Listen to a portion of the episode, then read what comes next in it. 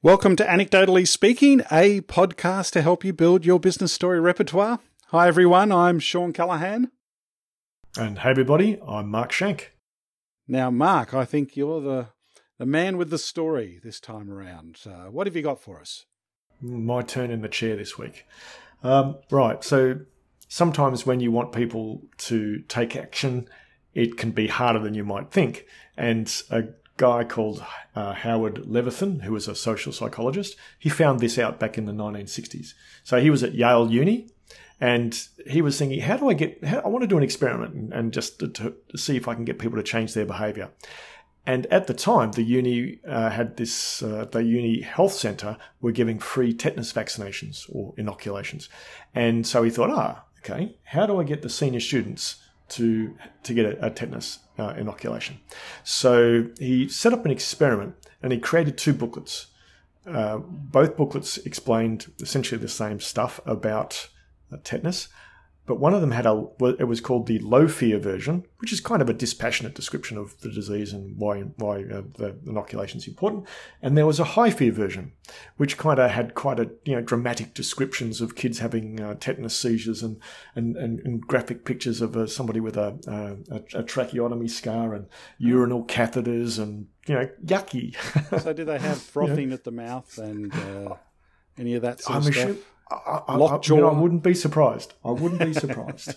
so, uh, and and so half the students got the low fear version, half the students got the high fear, uh, high fear version, and they then did a questionnaire uh, after the after they've read the booklets, and both sets of students had a pretty good understanding of tetanus. Yep. From a kind of this is what it is and this is how it affects you type of thing. And the, but the real test is did students go and get inoculated? And after one month, only 3% of the participating students had gone and gotten inoculated. So, Is that right? uh, yeah, so Leventhal's kind of going, have I stuffed this up? Right. Like, yeah. Well, what went wrong? Was there something wrong with the structure of the experiment?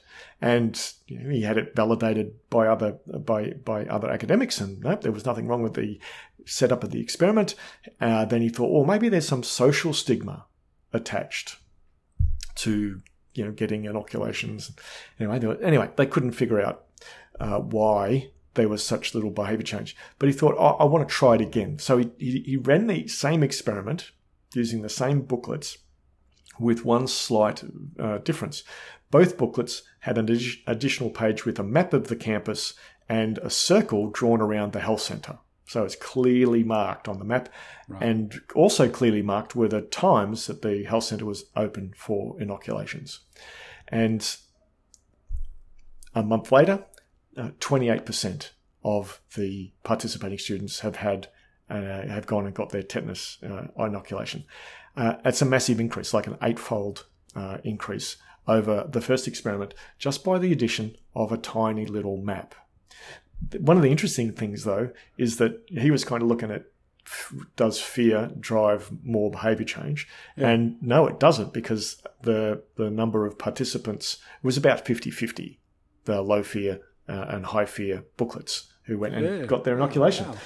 And so one of the, the lessons from this is that if you're asking people to change, and or to, to do something that you know is a little unusual or a little uncomfortable perhaps then not only do you need to you know give them the information but you have to make it really easy for them and so just adding the map made it super easy and it turned in and so I, I read this in, uh, in Gladwell's book Tipping Point. Oh, and, yes. and his summary is that uh, they took something uh, concrete and turned it practical and turned into something very practical uh, so rather than an abstract lesson in in kind of med- medical risk, uh, along with the hundreds of other uh, lessons that they get uh, uh, in the, the course of their studies, just make it practical, make it easy for them to do. It's interesting. It reminds me of you know, of course, the Heath brothers who wrote "Made to Stick" and their chapter on keep it simple or make it simple or something like that, which is sort of same message, right? Yeah. Yeah. Ah, good. Yep. Excellent. Right. So let's let's think about this story then, and um, what are the bits in it that we like? You know, what the bits that stand out for us? Um, go. You got an idea? What do you like? Oh, uh, well, I, I like some of the surprising elements of it. There were some bits of this that I was very surprised at. Yeah. Um, firstly, the low take up rate, the you know three percent uh, who went and got inoculated, inoculated. But I was also very surprised that uh, that, that, there was a, a, a proportionate, you know, like half and half, low fear, high fear uh, states that went and, and got the inoculations after the second intervention. Yeah, exactly. As soon as I heard that, I, it, it, triggered thoughts about, and does this fit with my experience? You know, and uh, mm. so that that was a. Um, that's an interesting one. It gets you get you thinking. That's for sure. Um, it does, and I, I, I, I, did not read the original research. I, I, I read that uh, from Gladwell's book Tipping Point, and I am I'm going to read the original research because, of course, Gladwell's trying to make a particular point with that story in his book about yes. stickiness. And yeah. so it's possible that he's taken an interpretation that you might be able to take uh, different interpretations from reading the original research. So yeah. I'll go and have a look at that. I mean, I like the, in terms of uh, ele- other elements in the story. I mean, you get a lot of credibility if the scientist is from Yale, so that's uh, mm-hmm. that's a mm-hmm. good thing. Um, I think it's interesting that it's you know from the 1960s, so it's almost like, hey, you know, we've known this for some time now.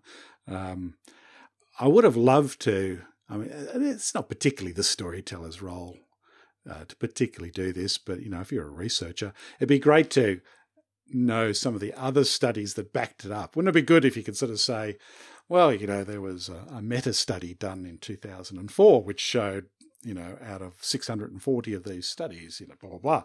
Now that would that would be a kick-ass uh, paper to have, but um, um, but you know, I think you know the fact that it's data driven, you know, database not database, data driven, data evidence driven. I think that's uh, a really important part of the story. Um, yeah, so just just back to that point that you made about the the additional research stuff, and and absolutely would would uh, be valuable from a researcher perspective, but for a business person trying to use this to make a point, you don't need to go and do that. Yes, yes, uh, yeah. Most I would say that's true for ninety nine percent of the cases, right? Unless you work in a, a research organisation, and then then you might be stuffed. oh yeah. oh, yeah, if you're if you're a uni academic and you're standing yeah. up in front of other academics and you're yeah, yeah you are pulling that one out. Wanna... No, you don't want to do that. Um, yeah, good. What about things that would make this story even better? What for you would um, help the story out? Well, I, I think that there is uh, there's a few things that's a bit of a complicated story to tell.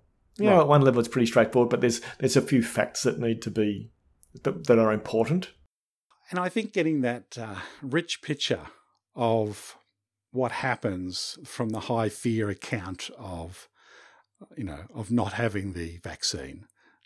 You know, because you've got oh, to build yeah. that rich picture, don't you? You know, like for because because we know that one of the things that really drives retelling of stories, and this comes out from actually the Heath brothers, uh, one of the Heath brothers' uh, research, uh, is the um, the emotion of disgust right? So if something's disgusting, it's usually got to do with bodily fluids, which particularly make it disgusting. But if you can throw that in, it's more likely people will remember that story and retell it. In fact, the memory champions use that as a mechanism to, you know, remember uh, key things. Uh, there's a lot of smearing of bodies with things. Anyway, we won't go into that. Um,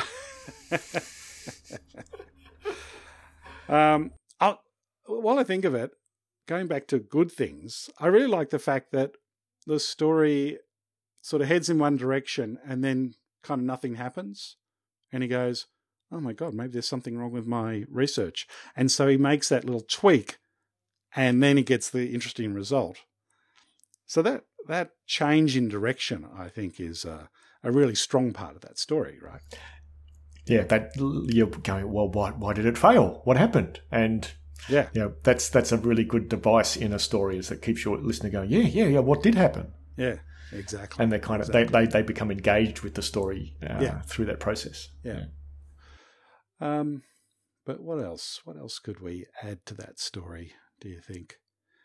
Um, well, you know, this all depends if uh, I'm just thinking, you know, maybe one thing you could do but it might make the story too long, for example, is to actually tell the story of one of the students. Or, you know, if you had this information, who knows if you do, um, you know, one of the students or, or one of the students of each of the, you know, sort of no fear, high fear categories. I don't know. It might just add another layer of flavour and richness to the story. But then again, yeah, I think it might I, make it complicated. Well, and again, it, it, it's it's about context and where you're doing this. If you're in a team meeting, you want people to, to try again on something, or you know, there's a you know that your your change change results aren't having much uh, traction, then you just well, you'll just tell the bare bones version and say, look, yeah. we need to make it easy for people. If you're on stage and you've got an hour and you want to make a key point about this, then the, yeah, then totally getting that expanding it out and and and decompressing some of the the, the, the information and make you know bringing in individual students. That would be fantastic. Yeah yeah. No you're right. Context is uh, absolutely the thing. Um, what do we what do you reckon? Where would we use it mark? So like if you were to use this in a business context where where would you put it? Oh, yeah. I think we've already hinted at a few of them but one of them is in a change application. Right. That you want to, where you, have uh, got a team and you want the team to make it easy. You go, oh, here's a story, da da da. So when we're asking people to change uh, around this uh, IT implementation, we have to make it super easy for them to change. Yeah. Uh, so yeah, I think it's like really effective, uh, really appropriate for that application. You're right. Absolutely. I think the other one too is sort of built into almost like the methodology of the research, which sort of gives a hint at how small things can make a, a difference. You know, with a little tweak to his experiment, he then gets, uh, you know, an interesting result. So that's a, another thing that I think we could pull out of that story. Um, it'd be good if you're working with a group of people who were trying to make a change, but you wanted to add that as another element. You know, if you wanted to get that across, hey guys, we've got to do some experimentation on this, right? You know, because we're not going to get it right first time. So that could yeah. be it. Yeah, I, I, I, absolutely. And social change, any issues around social change, this this story is a, a useful uh, kind of springboard. Yeah. For, yeah. for talking about how do you do that. So uh, I remember the oh, years ago, uh, some uh, advertising uh, they were encouraging people to save water, and the just a simple an image of a of a a tap dripping into a bucket and just a piece of data. A dripping tap uh, fills a bucket every hour. Make sure your taps are turned off. Yeah, right. right. Fix and, your taps. Yeah, yeah. And and they they might not have landed on that first time, uh, but if they'd have experimented, what they're doing there is they're making it really easy for me to make a difference. Yeah, yeah, it's right. It's it's making it concrete. Yep. Yeah. Yeah. Yeah. Cool. Yeah. Fantastic. Okay, well, let's.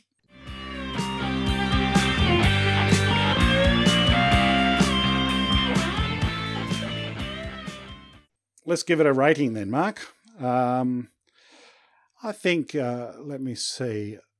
I think I give this. I think I'll give this a six um, for me, um, primarily because I've I, I wonder whether it goes counter to some people's experiences to the point where um, they go, oh no, but fear does make a big difference, and that they can't get over that to get the mm-hmm. point of this story. And so, you know, they're thinking about you know all the different ways politicians use fear to you know to generate votes or whatever. Uh, that that might get in the way for the successful application of this story. Again, it will depend on the context. Yeah, and I'm, I'm I'm exactly with you. I want to read the original research. So the more we talk about this, the more I want to read the original research and really understand it. And and is this just a a, a kind of pop culture uh, recreation of what was in the the original research? So. Uh, and yeah, as you say, our experience is that, uh, you know, but you know, you look at U.S. politics, fear is used all the time as a uh, to, to um, get votes. That's right. So, so it, it, it I don't know. It's questionable. It's questionable. There's, there's, questions. There's questions. Yeah. But if we just if if we just take the story in its in its for the story's sake, and and you chose a very simple point around change management, making it easy for people. I think it's got some, it's got good merit, but I'm only giving it a six as well. Right. Okay. There you go. A story of uh, fear versus non-fear about making sure you give clear instructions. You know what's going to happen next. I think that's the key point, isn't it? Well, guys, so you need to make it easy for people to sign up for the podcast and subscribe. There you go. That's right. Exactly. How, how do we do that? Go go to your favorite podcast app and download it and press the subscribe button. Uh, one click away, and yeah, then you, then you're off and running. You can have this these episodes arrive in, onto your smartphone on a weekly basis on a Tuesday morning. That's when they arrive. So um, Good. Thank you for so just search for search for anecdotally speaking, or open your podcast app, search for anecdotally speaking, hit the subscribe button, and give us a rating. That would be so fantastic. You can, you can, tell Mark and I haven't scripted our uh, here. this is you know this is one of the great things you get. It's it is it is an actual conversation. Well, guys. Um, thanks again. This has been great. Uh, thanks for listening to Anecdotally Speaking. And of course, yeah, come back next week. Tune in for another episode of How to Put Your Story to Work. Bye for now.